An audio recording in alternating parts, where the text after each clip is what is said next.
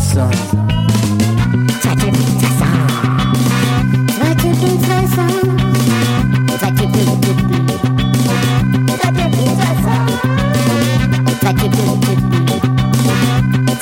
Zwei Songs. Herzlich willkommen zum Zwei Typen, zwei Songs Podcast. Heute unsere Kompaktfolge, das Alben Speed Dating. Machen wir jetzt zum zweiten Mal.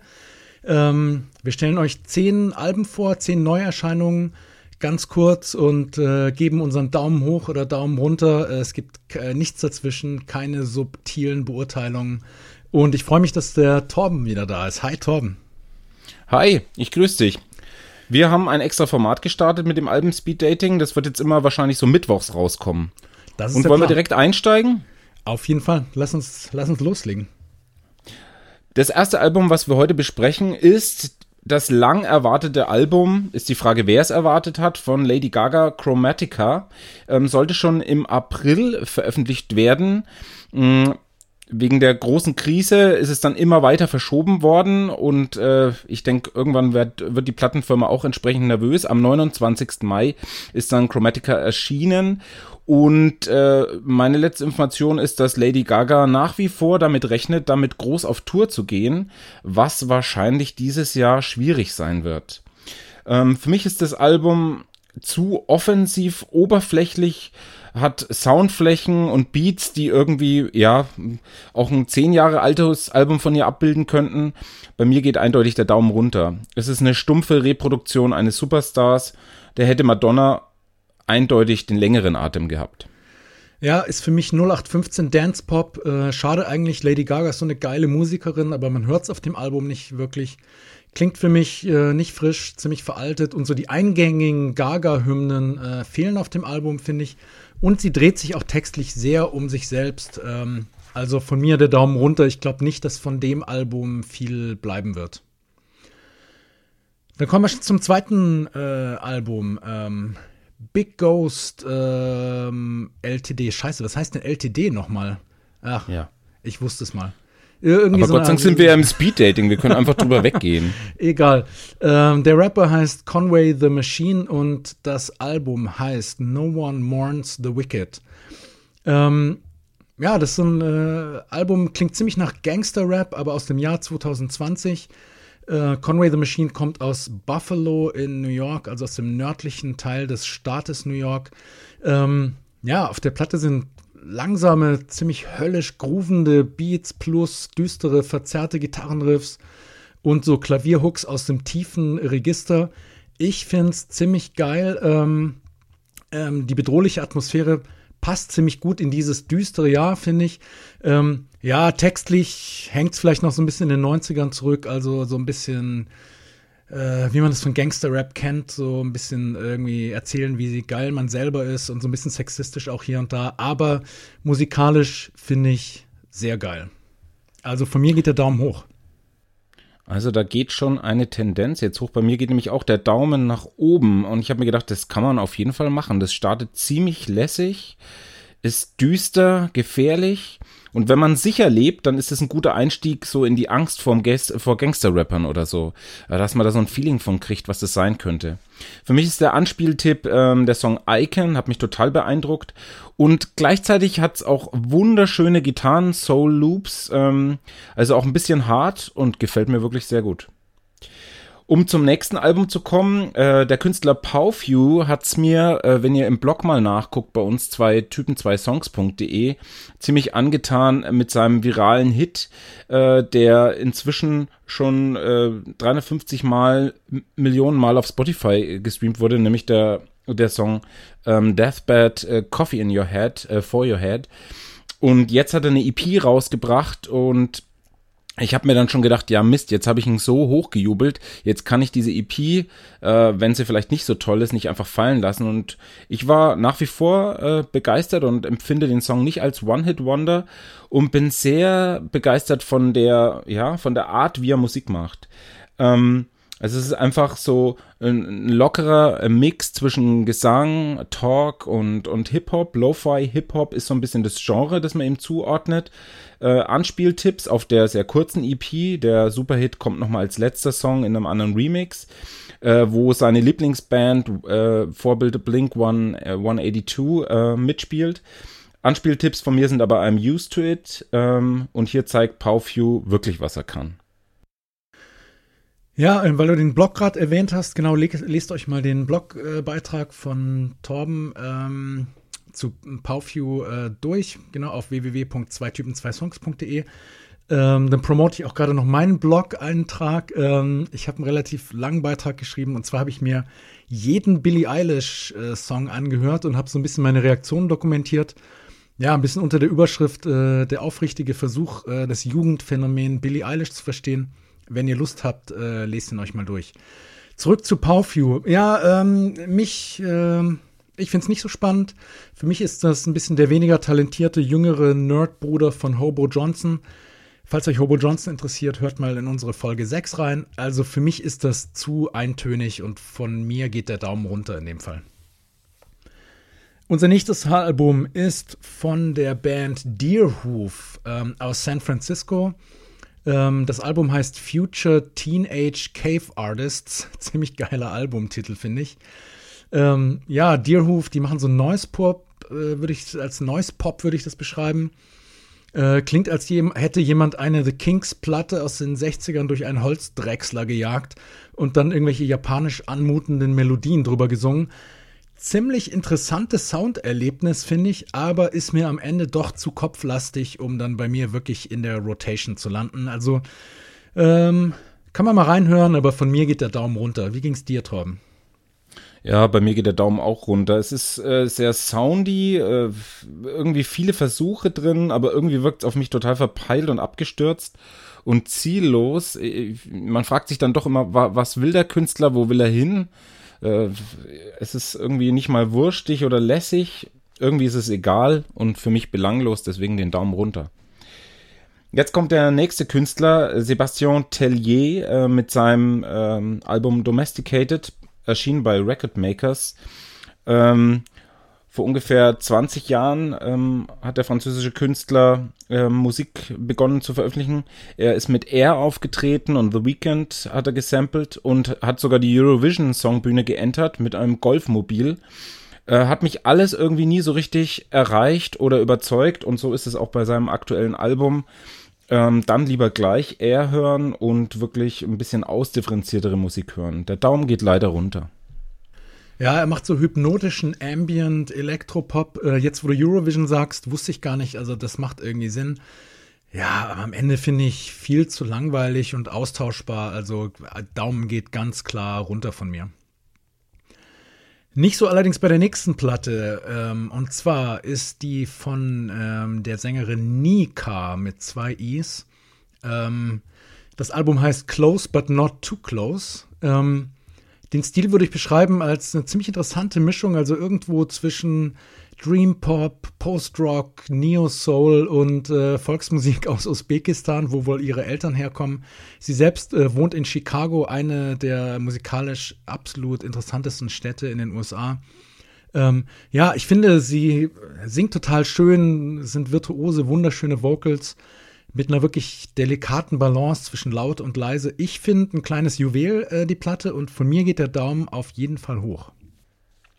Bei mir geht der Daumen leider runter, fast ein bisschen unfair. Ich habe mir so die ganze Woche angeguckt, die im Vergleich zur letzten Woche ziemlich stark daherkommt, als plötzlich, als ob plötzlich alle Panik bekommen hätten und äh, die ganzen super Veröffentlichungen so in die Woche reingequetscht wurden, weil man nicht zu lange warten kann. Ich denke, das ganze Drama dauert ja noch ewig und konzertiert werden kann auch noch lange nicht, aber die frisch gebackenen Alben müssen raus.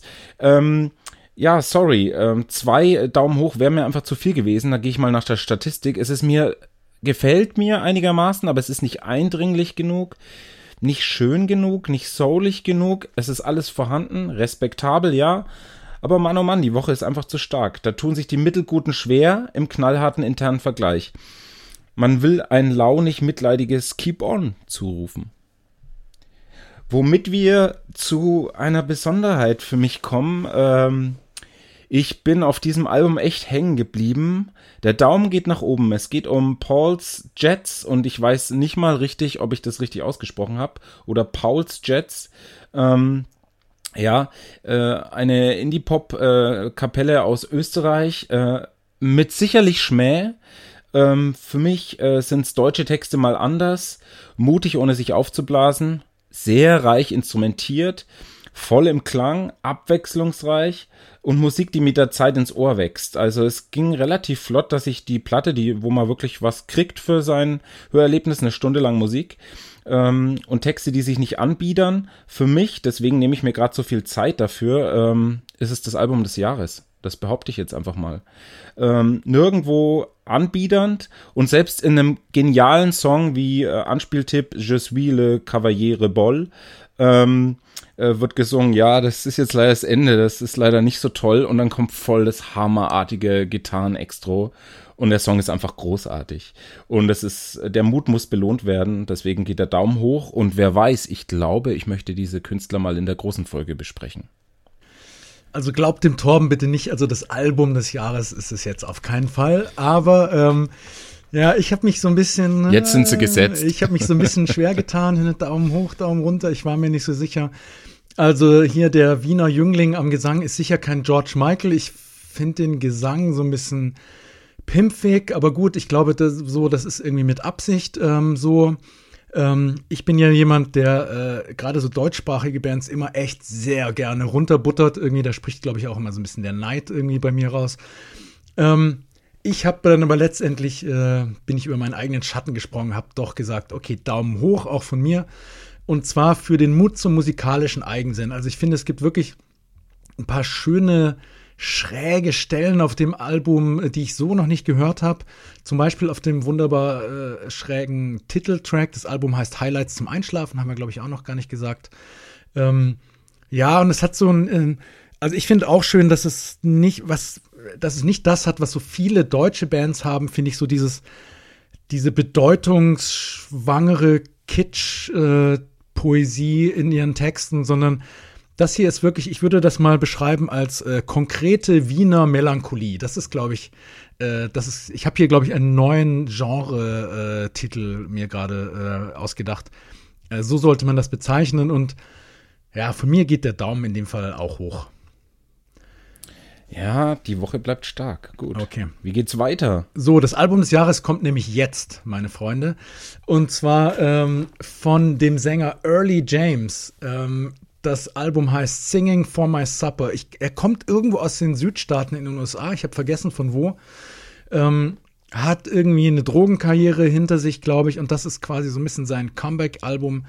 Es ist nicht leicht zu beschreiben. Es ist irgendwo zwischen Roots, Rock, Country und Soul. Der Typ hat eine unvergessliche eigen, eigene Stimme, starkes äh, Songwriting die Platte ist irgendwie lässig und düster. Ich habe hier geschrieben, wenn Tom Waits eine RB Country Polka Band hätte, dann würde das so klingen. Und es gibt sogar so einen Südstaaten-Reggae-Song, also der natürlich völlig nach hinten losgehen hätte können, aber Early James kann auch das. Hammerplatte, auf jeden Fall anhören, ist bei mir äh, rund um die Uhr in der Rotation eine meiner Lieblingsplatten. Ich würde sogar fast sagen, der letzten Jahre. Es steckt wahnsinnig viel Soul drin ja, Daumen äh, geht hoch und wir dürfen hier nur einen Daumen vergeben, aber eigentlich möchte ich hier schon selber zwei Daumen hoch machen. Es ist äh, bei mir, ich kann eigentlich kaum Widerworte finden. Ich finde die Platte auch sehr toll. Platte des Jahres geht halt jetzt leider nicht mehr von meiner Seite. ähm, der Daumen geht eindeutig hoch. Ähm, mit den beiden Alben haben wir eigentlich schon fast eine, eine Folge in der Folge konstruiert, ähm, weil mhm das wirklich viel Gesprächsstoff hergibt. Ich bin mal gespannt, ob wir da vielleicht nochmal drauf zurückkommen. Für mich heißt Koteletten sind back. Rauchig ist es, hey, äh, wie eine verschollene 60er-Aufnahme. Ähm, Reanimation Music at its best, also eine starke Band, starke Backings, lockere Drums, viel Zeit, Groove. Ähm, ähm, ja, also Leute, Corona, hier ist die Musik zum Runterkommen und den Familienfrieden bei der Abendessensvorbereitung wieder, ja, zu befrieden. Also unbedingt reinhören. Torben, wir sind heute so großzügig, hey. Also letzte Woche hatten wir ja, ja, nur, ja. hatten wir ja nur ein Album mit, äh, ja. Mit zwei Daumen hoch. Also heute sind wir. Da musste für mich Nika Laune deswegen. So, ne?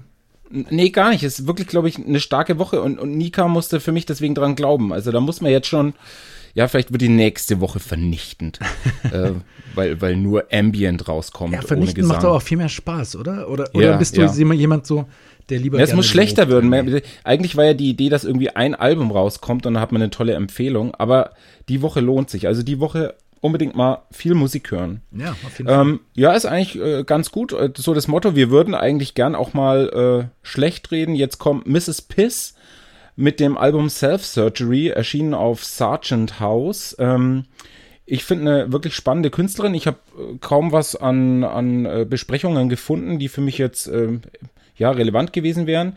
Für mich äh, war das einfach so ein schneller Zugang zur Musik und es ist, als ob die Aktionskünstlerin aus dem Film Big Lebowski, die so über der Decke hängt und mit ihren Pinseln schlackert, äh, eine Band gegründet hätte und jetzt ein ja, irgendwie so einen ganz speziellen Albumsound gefunden hätte. Also eine große Empfehlung, sehr existenzialistisch, abgefahren, äh, ja, also düster, schräg, äh, arty, perfektes Album für Rührei-Vorbereitung. Ja, also ähm, wie würde man es beschreiben? Ich habe es mal beschrieben als Riot Girl Slush Metal Punk. Es ist irgendwie so total ähm, bassig äh, gemixt. Da sind kaum Höhen drin, fast so ein bisschen so Shoegaze-mäßig.